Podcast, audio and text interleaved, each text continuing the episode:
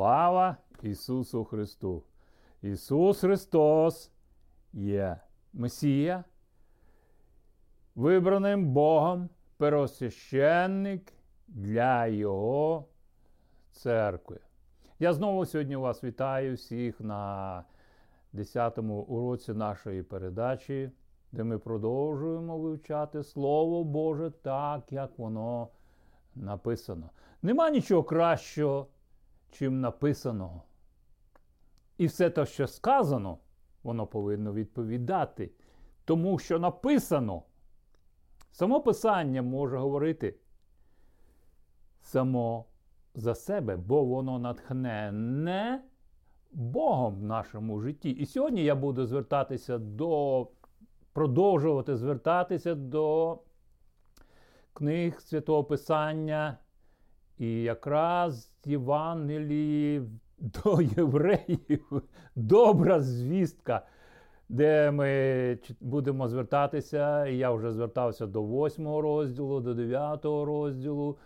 І ми будемо робити повний огляд сьогодні післання до євреїв. Коли я перший раз почав читати цю післання до євреїв, думаю, ну яким же стосунком воно торкається мене? Я всього не зроз... не розумів, але я знав, що воно мені корисно. І, можливо, Бог щось хоче сказати для мене специфічного. Не тільки для євреїв, а для кожного, хто вірить в нього.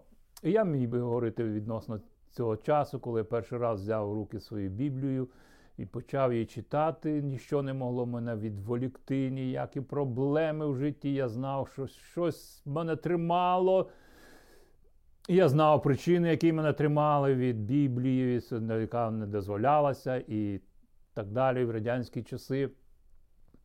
І ми сьогодні будемо продовжувати звертатися. Можливо, це моє свідоцтво, я буду розповідати в інших передачах. Але сьогодні ми звертаємося до послання до євреїв.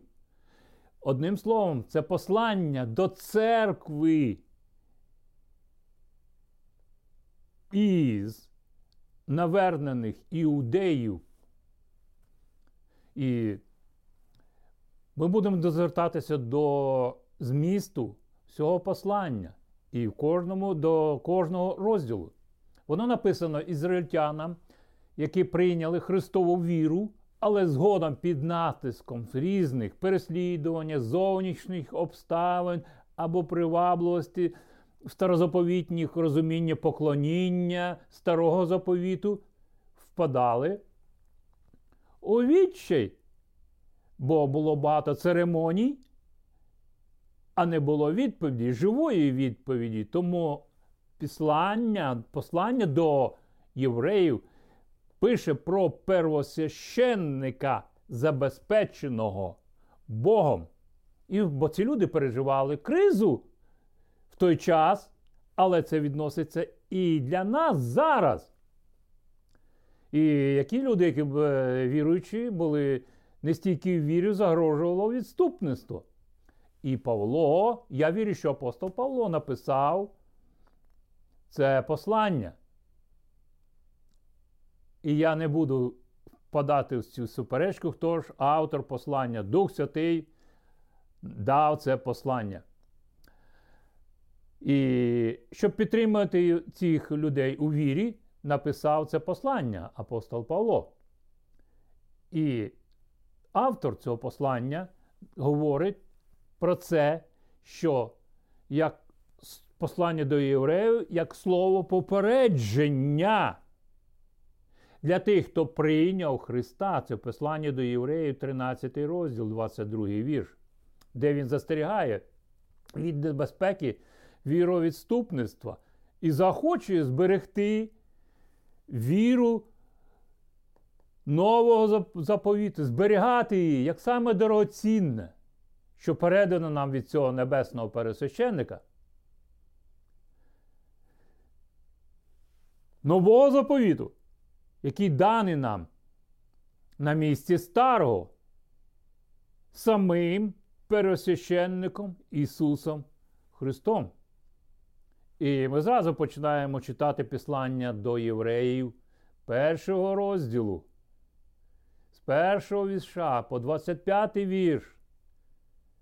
Зразу, де автор говорить, де Бог багато разів і багатьма способами в давнину промовляв був Бог до отців через пророків, а в останні ці дні промовляв він до нас через сина, що його настановив за наслідника всього, що ним і віки він створив. Багато разів ми бачимо, як апостол Іоанн пише послання до Євангелії, в Євангелії з першого віса, що відповідає створенню Богу, Богом Всесвіту. При книгі буття, при початку творіння, коли Дух Божий носився над землею з неймовірною силою творіння творив і носився, і Бог сказав. І здійснилось.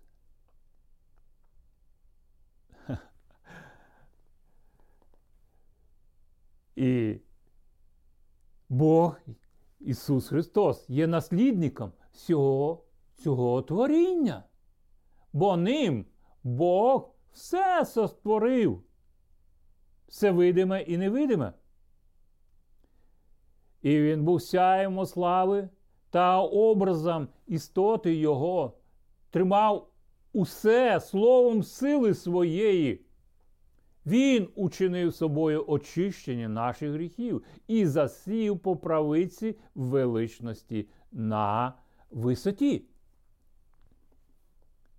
Тільки він міг це зробити, і тільки цей пересвященник, догоджаючи Богові, Отцеві, він був воскрешений з мертвих як жертва, але також як пересвященник, який міг принести себе жертву, не маючи гріха. Інші пересвященники, які були, вони повинні були перше приносити жертви за свій гріх, бо вони були вибрані з людей. Цей же пересвященник вибраний не з людей. Ми продовжимо далі, бо це можна говорити і, можливо, в інших передачах. І він настільки був ліпший понад ангелів, оскільки славніше за них успадкував ім'я.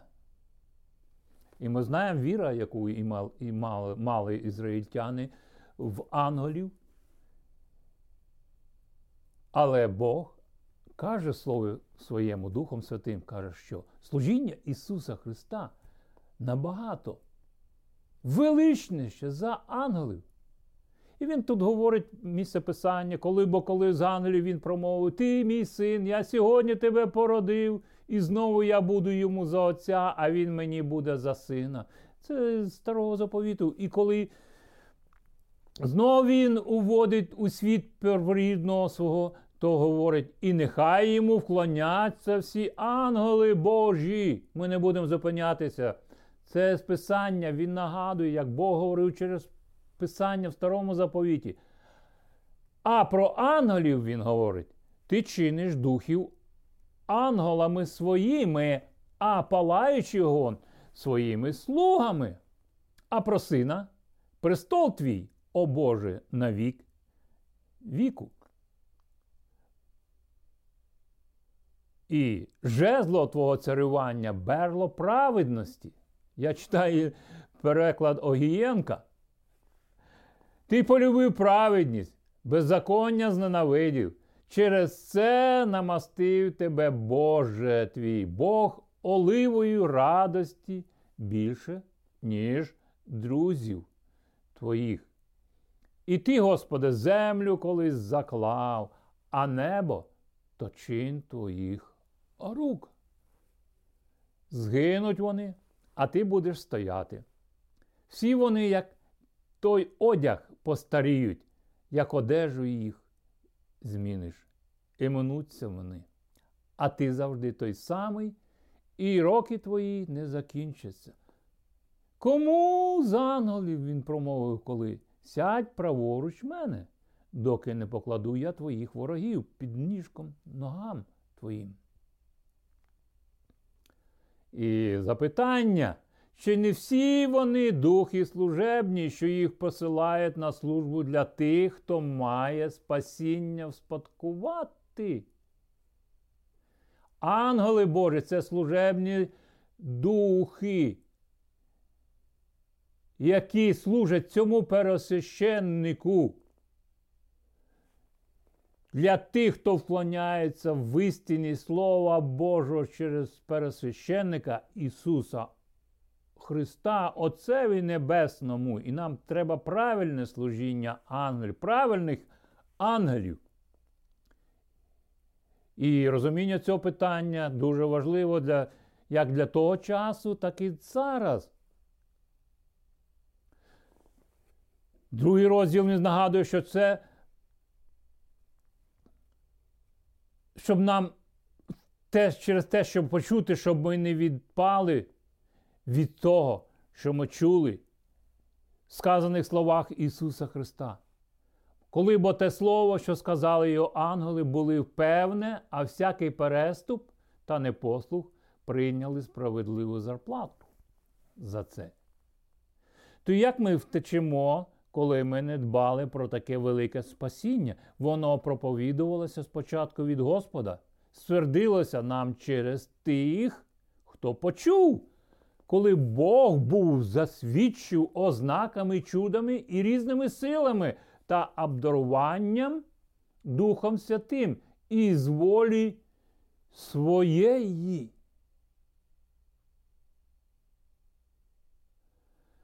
Бо він не піддав ангелам світ майбутній, що про нього говоримо. Але хтось де засвідчив був, кажучи, що є чоловік, що ти пам'ятаєш про нього, і син людський, якого відвідуєш. Ти його вчинив мало меншим від ангелів, і честю, і величчю ти вінчаєш його, поставив його над ділами рук своїх, усе піддав ти під ноги йому. А коли він піддав йому все, то не залишив нічого йому не піддано. А тепер ще не бачимо, щоб піддане було йому все. Але здалеку ми бачимо Ісуса. Він умолився мало чим меншим за від ангелів. І який за перетерпіння смерті він увінчений честю і величністю, щоб за благодаттю Божої смерть скуштувати за всіх. Бо належало, щоб той, хто це ради нього і усе від нього, хто до слави привів багатьох синів, провідника їхнього спасіння вчинив досконалим через страждання. Бо хто освячує, і ті, хто освячуються, усі від одного. Цієї причини не соромиться він назватися братами їх, кажучи, сповіщу про ім'я Твоє браттям своїм, буду хвалити тебе серед церкви. І ще на нього я буду надіятися. І ще каже: ото я та діти, яких Бог мені дав. Ми вже говорили, що Ісус дякував Богу і Отцеві за тих людей, які Він дав їм. Ніхто не може прийти до нього, якщо його не прикличе Бог Отець Небесний. Ми могли б продовжувати це. А що діти стали спільниками тіла та крові, то й він став учасником їхнім, щоб смертю знищити того, хто має владу смерті, тобто диявола. Ми бачимо, що в цих стосунках уже є перемога дарована над дияволом. Як насліддя через народження заново. Та визволити усіх, хто все життя страхом смерті тримався в неволі. бо приймає він не ангелів, але Авраамове насіння. Ми вже говорили в попередніх передачах про Авраамове насіння, про Давидове насіння і про народження Ісуса Христа як істинну виноградну лозу, яку Бог насадив. З самого початку творіння ми бачимо, коли Бог все творіння робив породу. Виноградна лоза не може ця переродитися, бо вона насаджена дійсна, істинна виноградна лоза. Це сам Ісус Христос. Я є істинна виноградна лоза. І багато він ще там говорив: Я є добрий пастор, я є світло життя. І так далі, і так далі. І ще раз повторюю, 16 вірш. Бо приймає він не анголів, але Авраамове насіння. Віра в Ісуса Христа Духом Святим робить нас наслідниками Авраама, дітьми Авраама. Тому мусив бути він усьому подібний братам, щоб стати милостивим та вірним пересвященником у Божих справах. Для вблагання за гріхи людей. Немає іншого імені даного нам під небесами, через яке нам належало спастися. Бо в цьому був сам постраждав, випробуваний. У тому він і може і випробуваним помогти.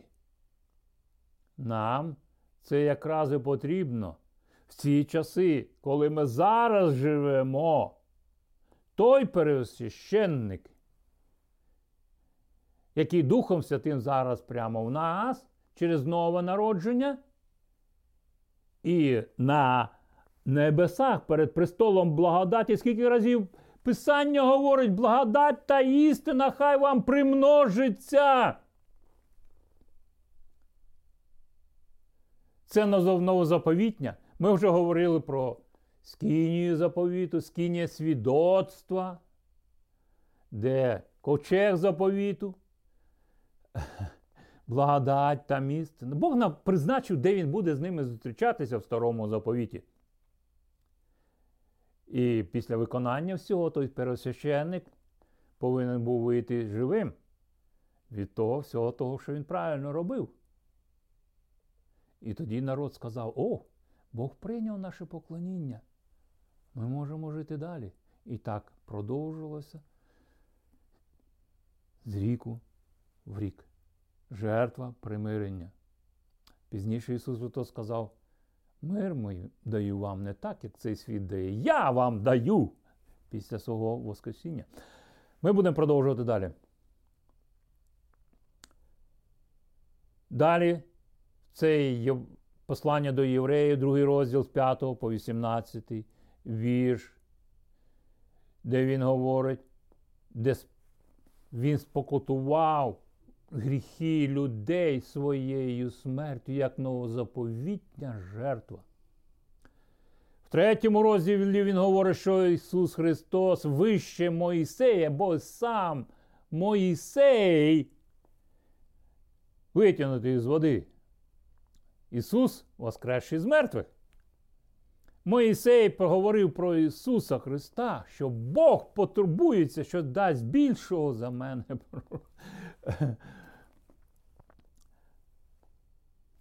І нам потрібна вірність цьому пересвященнику і довготерпіння. І в третьому розділі він говорить про нове застереження для нас проти відступництва, коли ми пізнали все це, то треба твердо триматися цьому. В четвертому розділі він говорить, бо ми маємо нову обітницю небеса. це обіцяна наша земля. Бо Ісус Христос в 4, в 5 розділ пересвященник за чином Мелхиседека, ми вже говорили трохи, я би хотів більше. Ми бачимо, як життя Авраама набуває нову, нову, е, новий хід в історії життя Авраама для всього людства, благословіння Мелхиседека через принесення, принесення хліба та вина. Перед цим там один вірш трошки раніше говорить, що пройшов цар Содомський. Цар Содома. І Авраам відкинув. Звідки знав цар Содомський про Авраама через Лота? Лот був. Ну, це зовсім інша тема.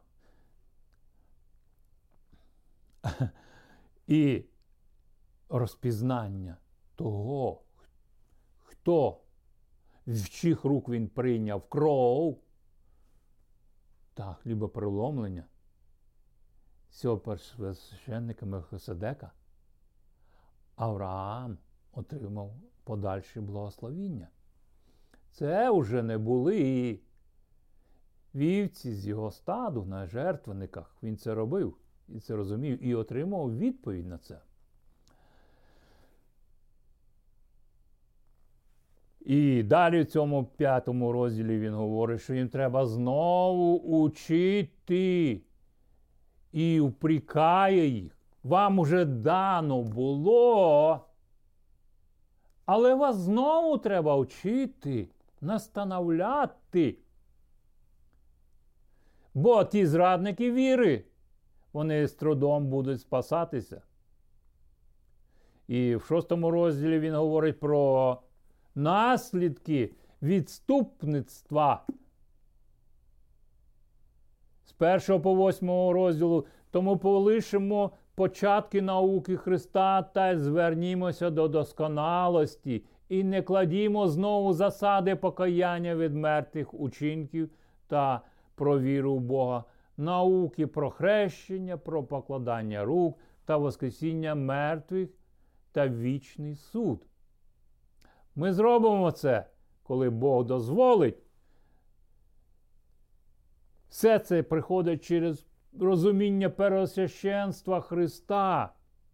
Все інше вони знали як традиції, але вона не допомагала їм. Ми будемо продовжувати далі. І Дух Святий в цьому посланні каже, не можна, бо тих, що раз просвітилися, були і скуштували небесного дару, і стали причасниками Духа Святого, і скуштували доброго Божого Слова та сили майбутнього віку, та й відпали знов відновляти покаянням. Коли вдруге вони розпинають у собі Сина Божого та зневажають. Це дуже важливе попередження прямо зараз. І він далі наводить картину, бо земля, що п'є дощ, який падає часто на неї і родить рослини, добрі для тих, хто їх і вирощує. Вона благословення від Бога приймає. І я думаю, ми можемо е, читати пророка Ісаю, як з неба падають сніг сходить і вода, і вона зроблює все це, приносить результат, напоює все це, робить свою справу. Так і Слово Боже, яке приходить в наше життя, воно робить нас плодовитими на цій лозі. Немає іншого оправдання. І ми вже трошки говорили, що Бог зацікавлений, щоб плодовитість була. Але вони в тій притчі, коли він розповів про е, один чоловік насадив виноградник і дав йому в оренду. Ну, можна так просто сказати. Через деякий час збирання плодів він післав своїх працівників, щоб вони взяли плоди. І побили їх камнями ці орендарі. Потім послав ще більше там. Вони і тих, а потім нарешті він післав свого сина. Вони знали, що то син господаря. І вбили його.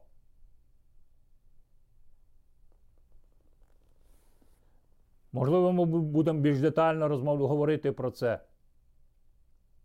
Бо земля, що п'є дощ, який падає часто на неї, і родить рослини добре для тих, хто їх вирощує, вона благословення від Бога приймає.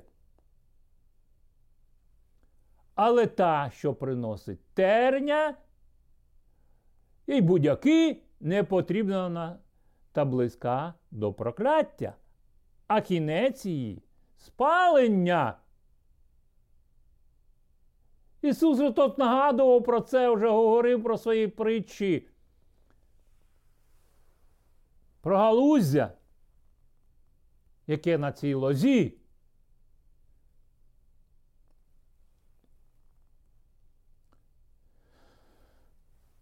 Ми будемо продовжувати далі. Він в шостому розділі говорить про приклад Авраама. Авраам, Сара, Мелхиседек дуже багато разів говорить послання до євреїв про пересвященство Мелхиседека.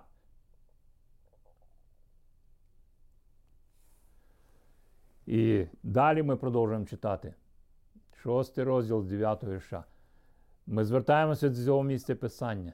Та ми сподіваємось, любі, кращого про вас, що спасіння тримаєтеся.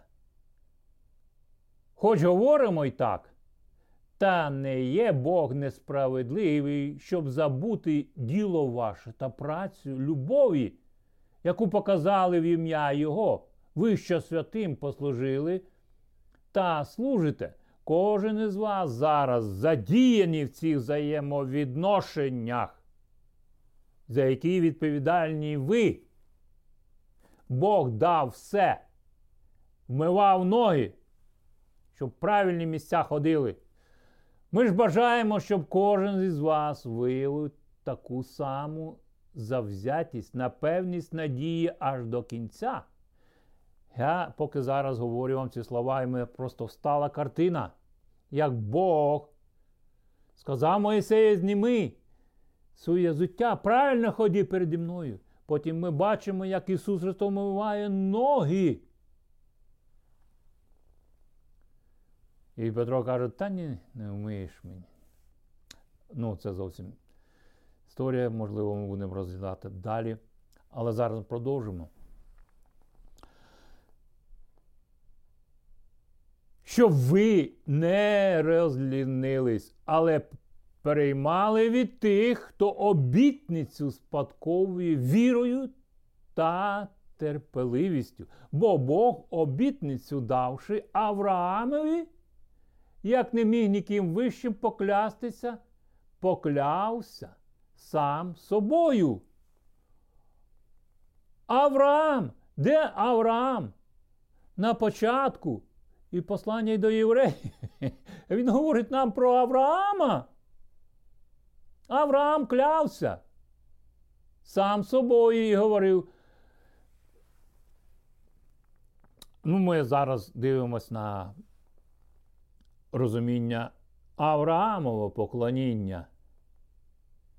Бо Бог обітницю давши Авраамові, як не міг ніким вищим поклястися, поклявся сам собою, говорячи, про благословити я конче тебе поблагословлю та розмножити, розмножу тебе.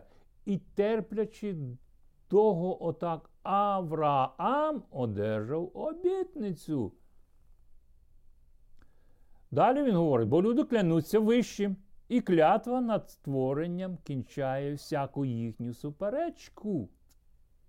Тому й Бог, хотівши переважно показати спадкоємцям обітність незмінність волі своєї, учинив те при помочі клятви, щоб у двох тих незмінних речах, що у них Не можна сказати неправду Богові.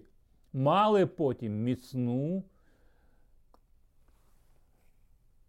мали потіху міцну ми, хто прибіг, при, хто прибіг прийняти надію, що лежить перед нами. Втіха Божа, що вони для душі як якір міцний та безпечний, що ж до середини входить за заслону.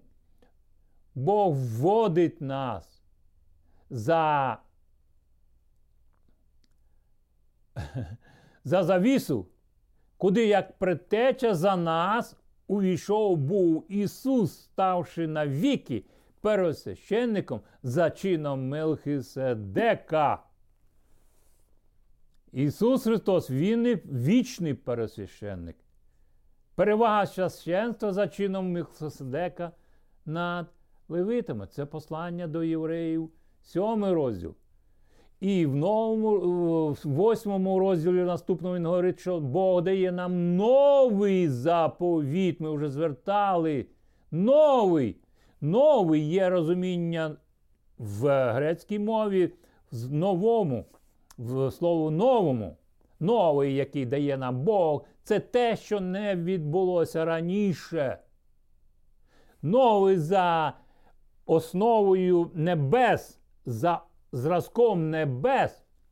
Дев'ятий розділ він говорить про старозаповітні жертвоприношення. Він пояснює, нагадує, що та їм, що, про що це говорило. І далі, після цього, зразу з 11 віша, він говорить про досконалі жертви Ісуса Христа. Досконалі. І вже не потрібно ніякого іншого жертвоприношення. Жертва Христа. Вона скасовує необхідність старозаповітніх жертв. Це 10 розділ. Заклик до віри. 10 розділ продовження з 19 вірша. Приклади і, е, істинної віри. Послання до євреїв 11 розділ, де ви можете перечисляти ім'я тих, хто вірою перемагали. Віра завжди дає можливість перемоги якраз в тому часі, в якому ви живете. І Дух Святий давав ім'я цих людей в 11 розділі. Це не музей. Віра жива, і вона діє в нас зараз. І пишеться в новій книзі небесах.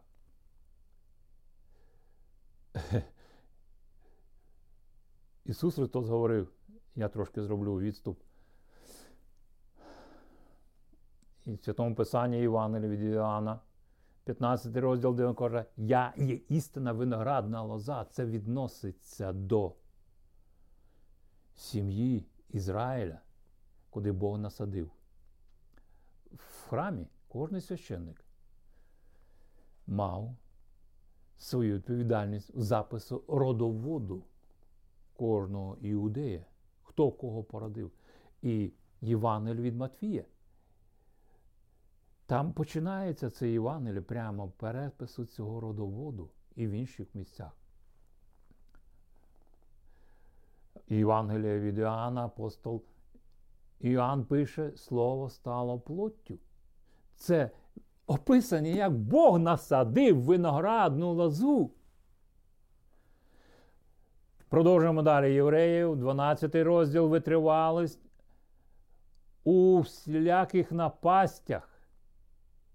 Але все це ми пер, пер, здобуваємо перемогу через силу полюбившого нас.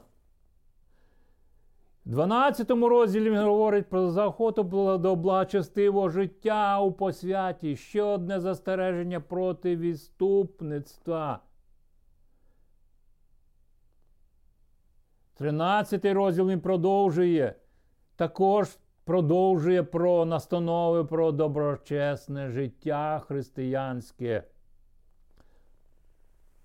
І закінчуючи 13 розділ, він говорить побажання та привітання. 13 розділ я буду закінчувати на цьому. З 20 по 25 вірш.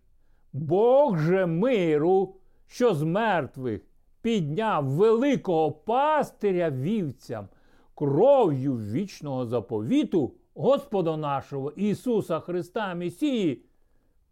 Нехай вас удосконалить у кожному доброму ділі, щоб волю чинити Його. Чинячи вас, любе перед лицем Його через Ісуса Христа, якому слава навіки вічні. Я зараз не можу не говорити про Стефана, який був побитий камнями. І Саул стояв як свідчення, збереження закону. І Стефана побивали камнями. Стефан підняв руки казав, бачу я Господа Ісуса Христа, який стоїть на небесах, первосвященник, ходатай нового заповіту. Саул був представник того корумпованого храму з тим священником, який, до речі, був Садукей. Я не знаю вже садукеїв, фарисеї, книжники, законники. Це ті, які відрахували 30 серебряників Іуді. Я з дитинства знав, що є Іуда, є Ісус Христос. Я дуже боявся, що я в своєму житті буду колись Іудою. В радянські часи завжди когось шукали зрадників. Ну я знав, що люди можуть робити без Бога, відкинувши Бога.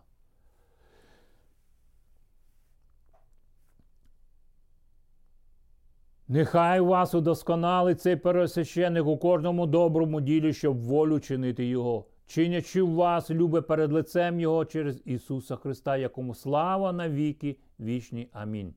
Те стояння Стефана було свідченням ковчег заповіту нового, який Ісус Христос наніс на небеса. Уже почало працювати над життям Савла.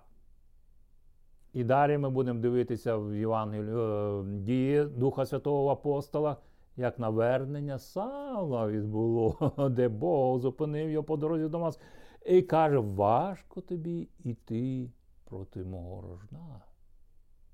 Важко тобі. Перевірте себе, де ви знаходитесь зараз. Ісус Христос промовив, тягар мій не важкий. Благай ж вас, браття, прийміть слово потіхи, втіхи від цього небесного пересвященника, бо коротко написав я вам. Вітайте всіх ваших наставників та всіх святих. Вітаю вас, вітають вас і ті, хто в Італії, благодать з усіма вами. Амінь. Я сьогодні звертаюся до всіх тих, хто бажає прийняти Ісуса Христа як своїм Господом і Спасителем, єдиного Месію, не дивлячись на людей, а сповідувати Ісуса Христа своїм Господом і Спасителем своїми персонально устами. Дякую тобі, Отець Небесний, що ти дав єдиного Сина, жертву як кару за мій гріх, як новозаповітнього агця, який не з кров'ю жительців, і не з кров'ю людей зайшов уже небесну, а со своєю святою кров'ю зайшов в небесну присутність. Хай Господь вас благословить. Ми будемо дуже раді мати з вами далі бесіди. До наступного разу. Хай Господь вас благословить. Дякую за те, що були сьогодні учасником нашої передачі. Небеса слухали нас.